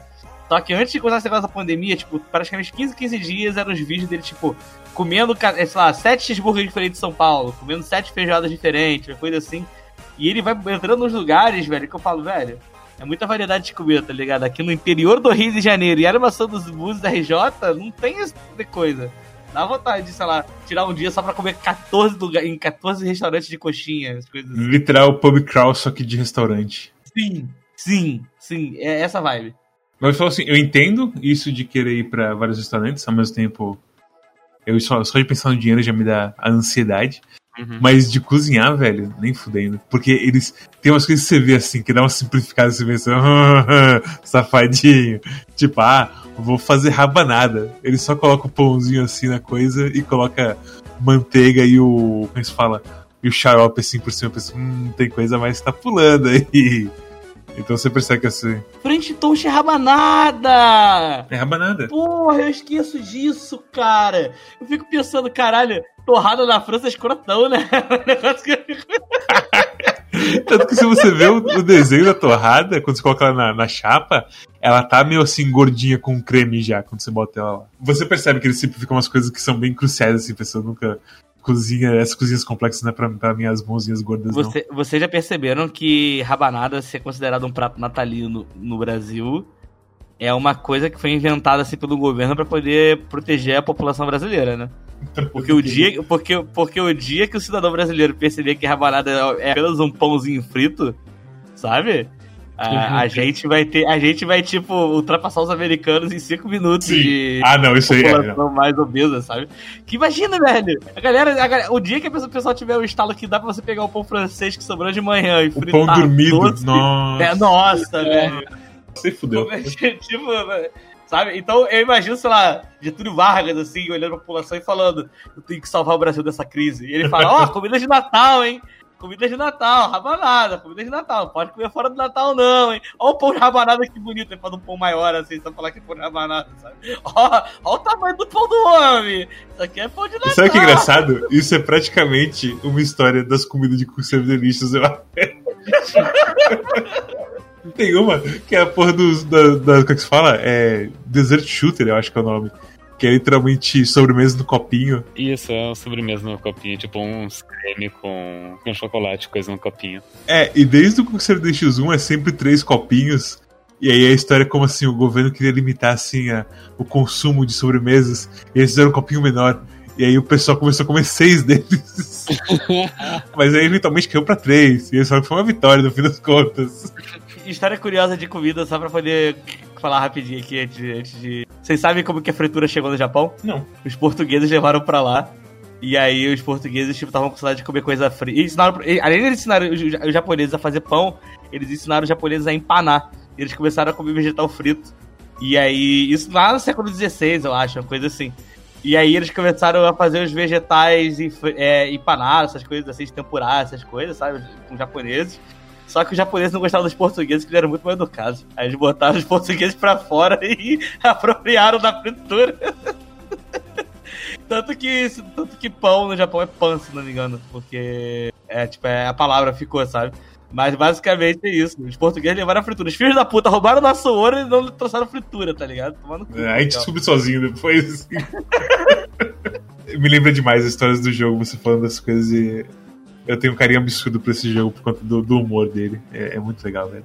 Recomendo demais esse jogo. Bom, eu- vamos, vamos pro fim que a gente já, já falou demais pra, pra, esse, pra esse jogo. Não falo nada, não fala assim, não sei assim. Não, não, é- é- eu digo isso porque por ser um jogo simples, sabe? Ah, eu entendo, mas eu acho que. É, eu não sei se eu diria que é um jogo simples, assim, apesar de. Eu acho que a gente tem falando bastante coisa de crunch, assim, do jogo, sabe? Eu acho que a gente falou menos de fluxo. Crunch de crocante, não de. Uh, da Naughty Dog trabalhando demais. Não, é, de números, assim, sabe? Porque quando você fala em RPGs tipo DD, você tem o, o, a parte dura e a parte fluff, assim, que é a historinha. Eu sou um, um Dragonborn que é no covinheiro. De como funcionam as mecânicas, a meta, etc. E aí tem a parte que eu acho que é, cru, que é Crush que se fala, ou Crunch, não lembro mais agora como se fala. É um Dragonborn, então ele tem um, tem Breath Weapon, eu vou colocar no Fighter isso, e vou usar o, o bônus de força do Dragonborn por causa disso, disso, disso. E daí, se eu usar esse atributo aqui, eu consigo equipar a espada de nível mais 4. E ativar essa subclasse aqui que vai me dar vantagem e precisão contra inimigos de tal e tal tipo, que eu vou encontrar bastante. É, é sabendo que a gente tem uh, o costume de, de fazer min-max em todo jogo. A gente tenta, porque eu acho que parte do, Eu acho que. Eu acho assim, tem muito jogo que meio que dobra explode quando você faz isso nele. Nesse aqui eu acho que ele, ele. Por ele ser um jogo extremamente longo, eu acho que ele consegue aguentar bem mais assim, os nossos abusos contra ele. De fazer as coisas tipo menu nível zero e foda-se que você me deixou. Inclusive eu tô bastante surpreso que no, nas últimas fases tem, tem muito menu, menu nível zero eu sinto que é uma coisa de questão de bater e assoprar. Se ele ficar metendo muito menu que você precisa usar um, sei lá, doce com nível 5, você vai fritar, velho, mesmo. Imagina se, tipo, ah, o mundo são 30 fases, todas elas é menu de 30 pontos, sabe? Não, Acabou, você morreu. Eu já fiz muitos menus de 30 pontos, mas... É aquela coisa, talvez pra fase final, que... A fase final, que normalmente é, tipo, 15 pontos no, no mundo 1, acho, uma coisa assim. É mais de boa. Porque você tá fazendo com uma vez, você sabe que aquele é pra ser o desafio final de tudo que você construiu ao longo do mundo, assim, sabe? Do estado, no mundo. Cosmos, nota e recomendação para Cook Surf Delicious. Três? Quê? É que eu não tinha carregado no quarto. Ah, tá. Cara, esse é um jogo que eu gostei muito. Ah, sim, gostei muito mesmo. Falo, falo de sinceridade, assim. É um jogo que eu, me, que, eu ficava, que eu fiquei triste de ser ruim nele. Eu acho que, eu acho que é, é, é o destino, assim, porque eu tava pensando em BPM pro Quack também. E aí eu falei, hum, eu não vou escrever BPM, é um jogo que eu sou ruim. E aí você escolheu o Cook Serve Delicious 3. Eu falei, nossa, eu acho que eu tava fodado a jogar um jogo que era muito ruim, porque eu sou muito ruim mesmo, sabe? Eu acho que. BPM é aquele que tu jogou em stream um pouco? É, isso, isso mesmo. Isso. Então eu falei, eu acho que eu tava fadado pela, pela, pela, pelas estrelas a jogar um jogo que eu sou muito ruim, que eu gosto. O destino ruim. tava vindo pra cima de você, não importa o que acontecesse. É, não pode acontecer. Não, não, não pode se fugir do seu destino. Mas eu, eu, no último dia, ontem, eu senti que eu dei uma melhorada absurda no jogo, assim. E, e, eu tava conseguindo fazer as paradas, eu tava conseguindo passar das fases, eu tava me sentindo mais corajoso e eu comecei a, tipo, aprender com Gifu, sabe? E aí, então, eu comecei a fazer as paradas direitinho, pegar as jogadas de, tipo, cozinhar as paradas enquanto, tipo, foda-se, tem um pedido só, vou começar a encher meus holding stations de comida para poder fazer special order tranquilo, e zaz, e isso e aquilo, e vou parar de ficar botando um monte de receita maluca junto, vou botar uma boa, ou mais ou menos. E eu fui pegando as maldades assim, tipo, eu aprendi a montar o meu boneco, entre aspas. E eu senti que eu melhorei muito no jogo, assim, do nada. Uh, como, a gente, como eu falei, eu comecei jogando no teclado, tentando fazer como jogo, tentando fazer um Type of the Dead com teclado e mouse. Aí depois eu passei pro controle e por fim agora eu tô só no, no mouse puro assim, sabe? E, e, eu gostei de jogar das três maneiras, eu acho que as três maneiras são viáveis. Uh, é como eu falei, eu acho que o controle das três acho que é mais interessante de longe. É mais difícil, mas também é que dá a sensação mais divertida de estar fazendo, tipo, um jogo de ritmo mesmo maluco, de multitasking e tudo mais, assim. O, o teclado, ele é bacana, mas é aquela coisa, se você não tiver meio cabeça de, de Renato Aragão para começar a fazer as paradas de, tipo, começar a digitar as paradas direitinho e, tipo, pegar o jeito das palavras e, e aprender os bichinhos e coisas do tipo, né? É, coisas do tipo, é pode ser um pouco frustrante assim. Eu acho que talvez seja o que exige, além do apesar do controle ser mais difícil, eu acho que o teclado é que pede mais que você, tipo, vai lá, escolhe a comida, bota o treinamento e, tipo, re repete a receita umas 50 vezes até você querer memória muscular, sabe? Antes de você. Essa parte, agora que você falou, essa parte é muito training mode de jogo de luta mesmo. Agora você eu, é, isso eu vi o Melis fazendo bastante no stream, de ver com, antes de começar as fases testar comida por comida, ver o que ele gostava de fazer, o que ele não gostava. Eu não, eu não faço isso, eu vou pelo, ah, eu gosto dessa comida e eu no dia mesmo eu aprendo a fazer. Cara, é que eu tava tão enferrujado com o jogo, eu não lembrava de nada de dos Lixos. Então, pra mim, tipo, foi essencial, assim. E principalmente pelo fato de eu comecei no controle, que é uma besta completamente diferente. Eu comecei a usar muito mais o, o training mode lá pra saber, tipo, especialmente pra saber o que eu queria pegar também com o menu. Porque é aquela coisa que a gente tava falando, tem comidas nível 1 que precisa de preparamento depois que tá pronta a comida. E aí, tipo, ah, foda não vou usar você. Eu posso usar uma nível 2 que é muito mais fácil e vai me dar mais dinheiro e mais pontos, assim. Então, training mode foi essencial pra mim. E, e, e, o mouse puro, eu acho que. Tipo, mouse puro entre aspas, mouse puro com control e, e, e barra, assim, sabe? Eu acho que ele é bem easy porque você, tipo, vai só clicando, e aí quando você tá muito meio que na fúria de como que funciona a receita, essas coisas assim, parece que você cria uma memória que é tipo só, é só tec, tec, tec. É diferente do controle que você precisa dar um input para você poder escolher as coisas da esquerda, um input para poder escolher as coisas da direita. Uh, você meio que vai só. É, é, é, engraçado, assim, parece que você não tá limitado, sabe? Você, tipo, limitado no sentido de, tipo você vai num, num furor muito engraçado. É, é, é, diferente. O controle tem essa taxa do R1, do R2 e L2, assim. Não tem jeito, você vai ter que digitar uma coisa a mais. Eu acho que no fim das contas o teclado acaba sendo mais superior por conta disso. Se você conseguir lembrar as palavras de cada receita, assim. Eu acho que o teclado é de longe o melhor, assim. Parece que o jogo foi pensado mais ser nisso. Tipo, você não precisa nem encostar no mouse, é só tipo.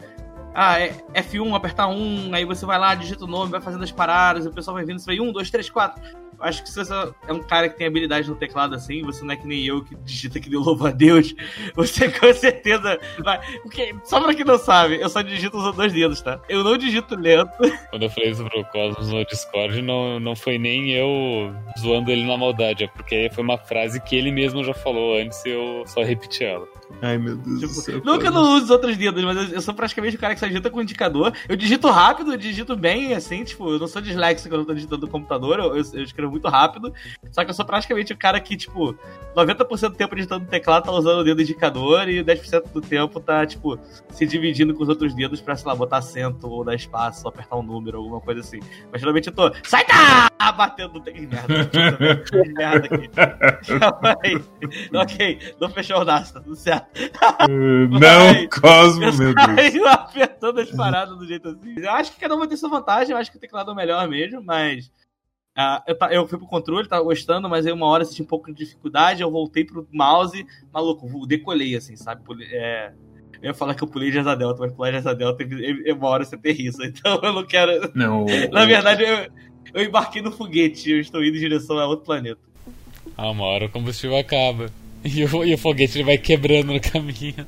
É, vai soltando as peças do foguete no caminho. Velho, o mouse, assim, o pouco que eu joguei eu fiquei impressionado, assim, o quão interessante é jogar com ele. Eu não esperava que fosse viável também. Eu achei muito doido. Que esse jogo possa ser jogado de três maneiras diferentes, assim. Que são completamente diferentes uma da outra. E uh, comidas diferentes são mais fáceis ou mais difíceis em, em uh, controles diferentes. Qual que são a nota, Cosmos? Então, uh, enfim, falar fala tudo isso, é um jogo muito divertido. Eu queria ter conseguido jogar, jogar mais fases, queria ter conseguido ir mais longe, ser melhor nele. Mas até onde eu fui, que foi bem divertido e parece que é a parada que é. Não, não muda muita fórmula assim. Eu, dá, dá pra dar um 9 consistente para ele, assim. Eu acho que ele é, ele é ótimo. A trilha sonora é ótima, a gente falou também. Uh, eu acho que o único probleminha dele mesmo é que eu fico meio puto dele ser tão.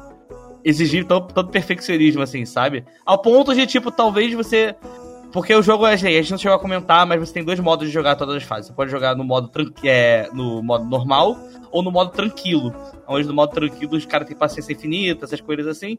Então, mas você só vai conseguir medalha de prata, você não consegue de ouro. Só que tem várias fases que elas ficam meio que travadas para você ter mínimo de quantidade de, de medalha de ouro, sabe? Então, meio que no fim das contas tudo parece que é um treinamento para você realmente se tornar um cara que, tipo, é impecável na cozinha. Eu não entendo muito o, o lugar do chill mode. Porque assim, se você fosse meter um modo realmente sim, de, sei lá, talvez de inclusão, você faria como o AIDS faz, sabe? Que é só o God Mode, foda-se. Eu, eu sinto que a moral do chill mode, do modo tranquilo, é que é o que é, é, é um modo de treino onde tu efetivamente joga uma fase e não sai de mãos abanando. Entendi. Pode ser. Pode ser. Então, tipo, tu, tu testa as comidas com paciência infinita e aprende elas. Se tu for bem, tu vai ganhar uma medalha de prata. E daí, com esse conhecimento adquirido, depois tu vai no modo normal pra pegar de ouro. Assim, tu quer ser a moral. É, pra mim o, o training mode e o dia em si, pra mim já é mais que bastante, assim, pra treinamento e experimentação, assim. Porque eu quero experimentar coisa com a paciência queimando. Porque tem comidas que é justamente isso que é o problema. Que você tá fazendo ela muito devagar. E a paciência dos caras vão queimar enquanto você tá fazendo ela. Em outros, em outros pedidos. Não joguei o Quicksilver Delicious 1, não joguei o Quicksilver Delicious 2, não sei nada da história. É, depois eu vou ver o filme do, do filme do jogo na internet pra poder ver as cutscenes e aprender a história. É, desnota a recomendação pra CSD3. Minha nota pra CSD3 é 10. Eu gostei louco. muito desse jogo. Eu joguei o 1 e o 2, eu acho que é fantástico. Que, tipo, ele realmente, sim, percebeu o que é necessário nesse jogo e o que faz ele ser um jogo que te deixa engajado. E é um jogo que, tipo, eu vejo as 300 e tantas fases e eu penso, ok, tudo bem.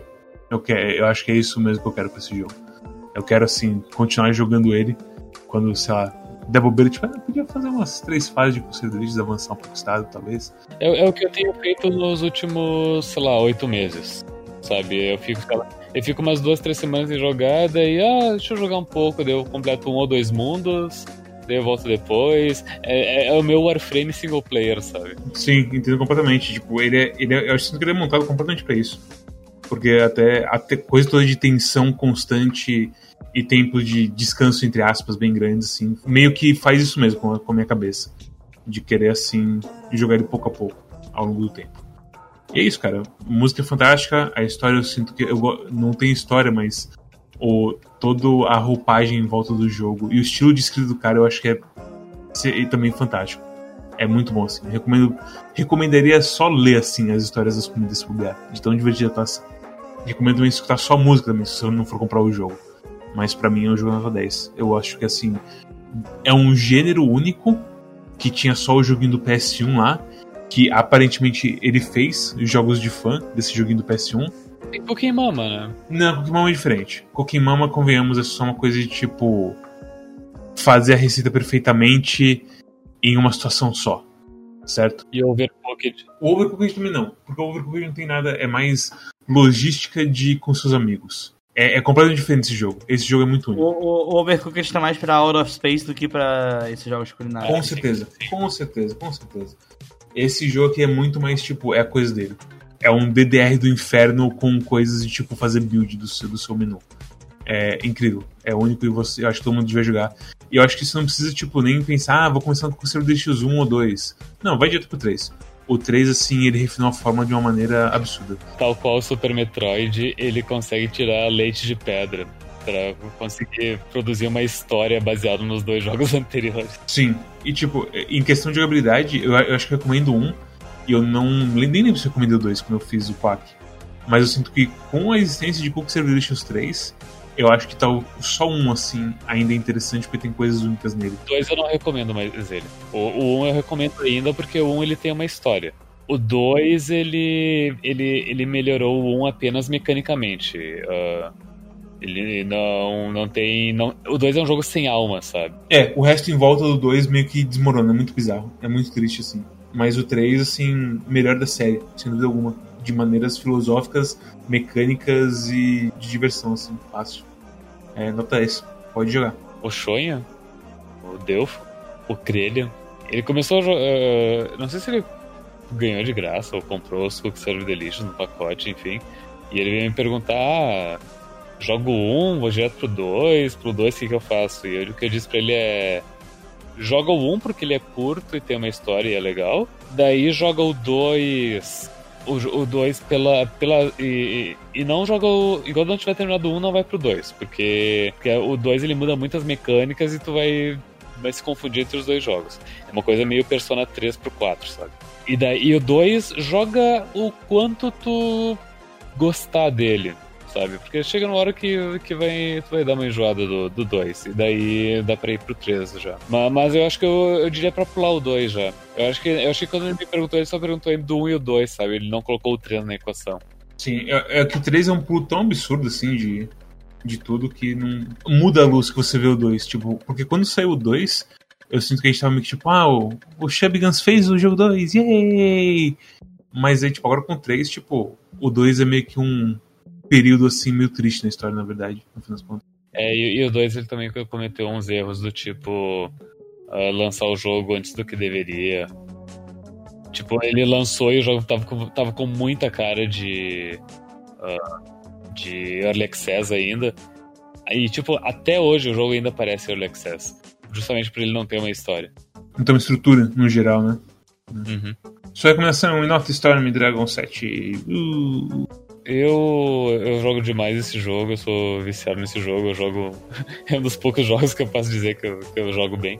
Mas, mas claro que tem muitos monstros por aí, é como eu dizer que eu gosto que eu jogo Jamestown bem, eu nunca serei na última dificuldade, sabe? Se, se tu vê uns, uns vídeos aí do galera de, moendo o Icaruga, isso sim que é, que é jogo que manja de, de Blood Hell, eu não, não sou nada perto deles. Mas enfim, é um jogo que eu, que eu gosto de jogar, que eu ando jogando há muitos meses. E eu gosto dele, e a minha crítica principal é que não há uma história, não, ele não desenvolve uma história. Mas eu tenho. Eu tenho. Uh, eu torço para que o Dev ele, ele, ele faça jogos com história agora no universo do Quickstar Delicious, que já, já que ele anunciou. Inclusive, assim que eu terminar o episódio, eu vou mandar um tweet para ele falando que eu torço para que os próximos uh, jogos do Quickstar Delicious tenham história, porque eu sinto falta de uma, de uma história com meio, início e fim. De resto, excelente jogo, vou dar nota 9 também, parecendo bem eu, eu, eu, eu tava até pensando em dar um 8 e não um 9, sabe? Mas é aquela situação onde um 8,5 que tem que, que tem que cair para um dos dois lados. Então, por isso acaba sendo um 9 para mim. E, enfim, uh, vocês já. Se vocês assistem o, os streams do Quack há algum tempo, é bem possível que vocês tenham, já tenham me visto streamando Cook Serve Delicious e é sempre divertido os memes do chat, o pessoal falando como uh, o meu restaurante é inusitado porque ele funciona das 7 da manhã até a primeira ordem errada. Daí eu Eu não lembrava desse, é bem bom, mas eu lembro quando aconteceu isso. Bom demais. E, enfim, eu, eu recomendo Cook Serve Delicious. E, inclusive, eu conheci uma guria no Tinder em algum momento nos últimos dois anos e, por alguma razão, ela conseguiu extrair de mim a informação de que eu tenho um podcast de jogos. E ela foi atrás e, tipo, decidiu assistir justamente o episódio do Cook Serve Delicious 2. Porque ela leu o nome e disse: Ah, esse nome parece interessante. Cozinhar é servir delícia! É, pois é, sei lá. Enfim, é só essa a minha história. Então, enfim, se, se, uma guria aleatória do Tinder que não joga videogames assistiu o Quack do Custer Delicious e gostou, é, é, um jogo recomendado pra todo mundo, imagino. 3% mulheres da audiência do Quack vão gostar de. Velho. é, você fala o meme do Rude, mas acho que o Quack é menor ainda do que 3%. Sim. acho que, tipo, 1%. É, é uma coisa meio, é, é meio baixo, assim. meio baixo pra coisa que já é baixo pra caralho. A gente tem os números do Spotify, dá pra conferir depois. Mas eu acho que é bem isso, é tipo, é menos de 3, eu acho. Se você é uma mulher, comente que você é uma mulher. Não, a gente tem a Casta que ouve, pelo menos. A Simone mesmo, que acho que também escuta de vez em quando. Satani. Não, então olha, o Quack no YouTube ele tem em torno de 100 views, tá ali uns 3%. Ó. A gente tá igual o Rude. yes!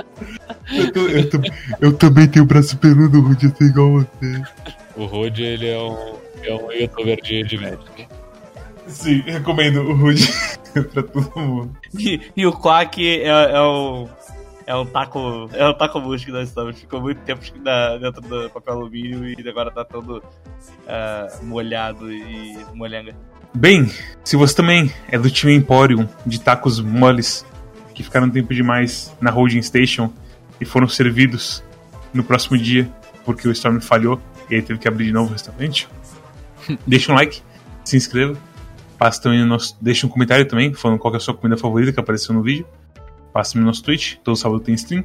De vez em quando é sábado de manhã, de vez em quando é domingo de manhã. Rola um. O Quack é uma sempre surpresa. Por isso, que você, por isso que você me dá follow. E você sabe quando tem stream. Também tem o nosso Twitter, onde você pode seguir a gente para saber quando tem coisa não só nossa, mas também do Calibre Gordal, do Desludo e do Four Corners Wrestling Podcast. Também temos um Discord, que a gente fala sobre jogos de vez em quando. De vez em quando não. E você pode ir lá para estar coisas de Baldur's Gate 3, normalmente, recentemente. Também tem os curadores do Steam, que é onde você vai para ver qual jogo vale a pena ou não integrar no seu Steam. Você vai na página do jogo do Steam, quando você for comprar, e vai estar lá o patinho dando thumbs up, thumbs down, ou fazendo mais ou menos com a mão assim, para falar que o jogo é mais ou menos. Então você pode ser avisado que Halo 3 é um jogo muito legal. Ah, é, é, então. Eu, vi- Você pode ir lá ver que a Slogaster é um jogo muito. eu não tô vomitando, mas eu tô te olhando. É, eu entendo, Olhando muito. eu entendo. Você pode ir lá e ver que Hades é um jogo muito legal. E você pode comprar sem medo nenhum. Aí sim. dizer top. E você pode também ver que Cube World é um jogo que você não deve encostar a custo nenhum, nem por Hum, piada. que delícia, acho que eu vou mastigar um tablete de manteiga. Basicamente isso. E também do nosso feed RSS, que é onde você escuta só as nossas vozes. Pra você escutar a gente pelo Spotify ou outro player de podcast da sua escolha. Menos o Deezer ainda.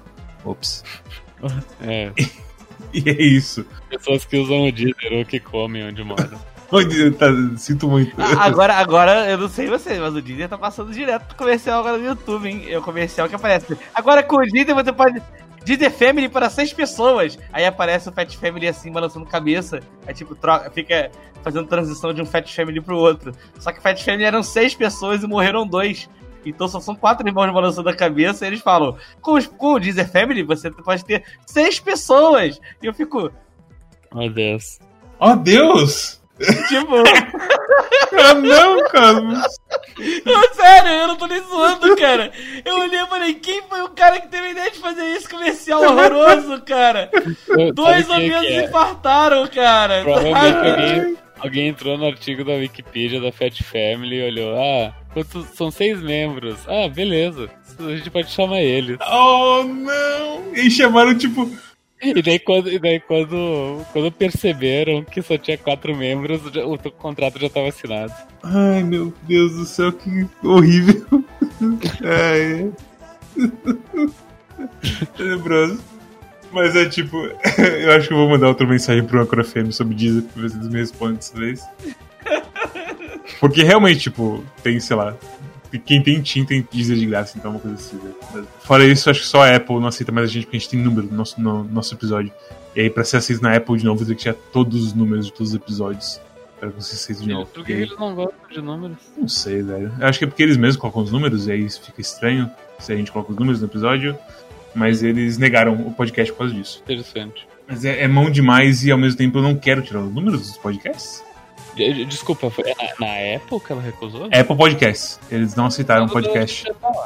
Já tava lá, e aí depois de um tempo ele falou que foi negado. E eu não sei se tá atualizado lá Eu o que vou, eu vou aconteceu. dar uma olhada, mas eu acho que a gente já tá lá e tá atualizado. Cosmos? Qual já pra semana? Na próxima semana não vai ver videogame. Os videogames estão banidos. Então beleza, tchau! Na próxima semana nós vamos ler rótulos de, de shampoo. A gente vai comprar 20 shampoos na farmácia e a gente vai se reunir na frente do computador lendo rótulos de cada um deles. então tá bom então, O jogo da próxima tchau! semana é Control. O, o- o é jogo é? da próxima semana. O jogo da próxima semana é Control. O jogo da próxima semana é Control. Control. Control. Cont- Control. Cont- Isso do Controle. shampoo é uma referência a control? Será Não. que é? Será que não é? Até bem.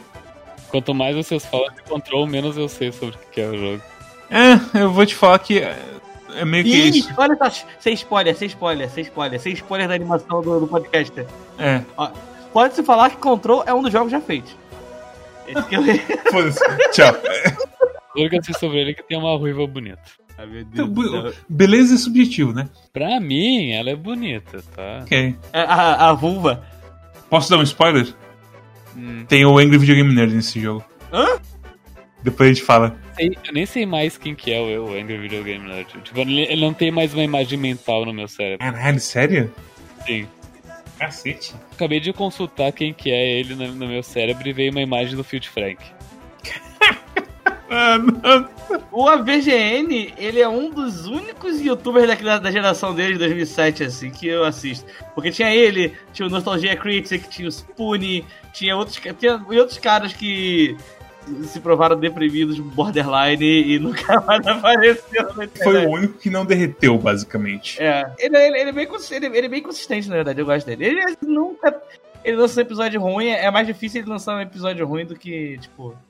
Ele é consistentemente bom. É, um episódio ruim é, sei lá, um a cada dez episódios, sei lá, um a cada cinco episódios. Uma vez ele mostrou o esquema dele de gravar gameplay e envolvia, tipo, passar pra um VHS, depois pra um DVD player, é absurdo. Eu nem sei descrever.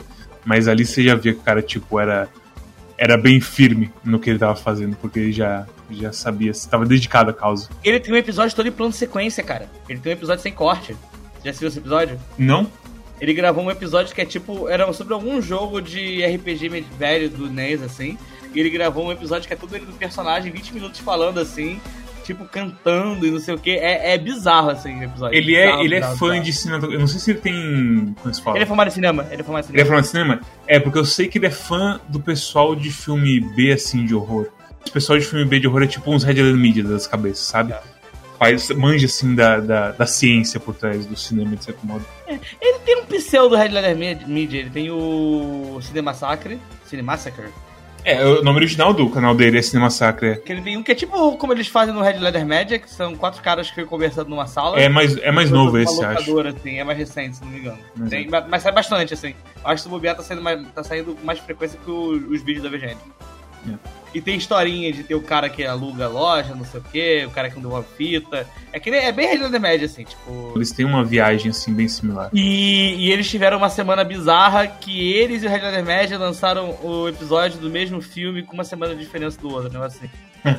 É foda. Muito, muito doido, né? É que esse pessoal deve andar pelos mesmos meios, descobrir as mesmas coisas e de vez em quando rola isso. É a coisa mais comum do mundo. Mas é isso, essa é pra vocês que falam pra não cortar as coisas do cosmos. Até a próxima. Tchau, tchau. Tchau. É, por trás, por trás das cenas do episódio do Quack. Esse episódio já tem uma hora e 46 minutos e 15 segundos, agora uma hora e 46 e 20 segundos, agora uma hora e 46 e Tchau. 23 Fecha, cara. Fecha, cara. Fecha. Ah! Ah. O segurança foi repetir três vezes. O humor faz presente quando você fala três vezes. É.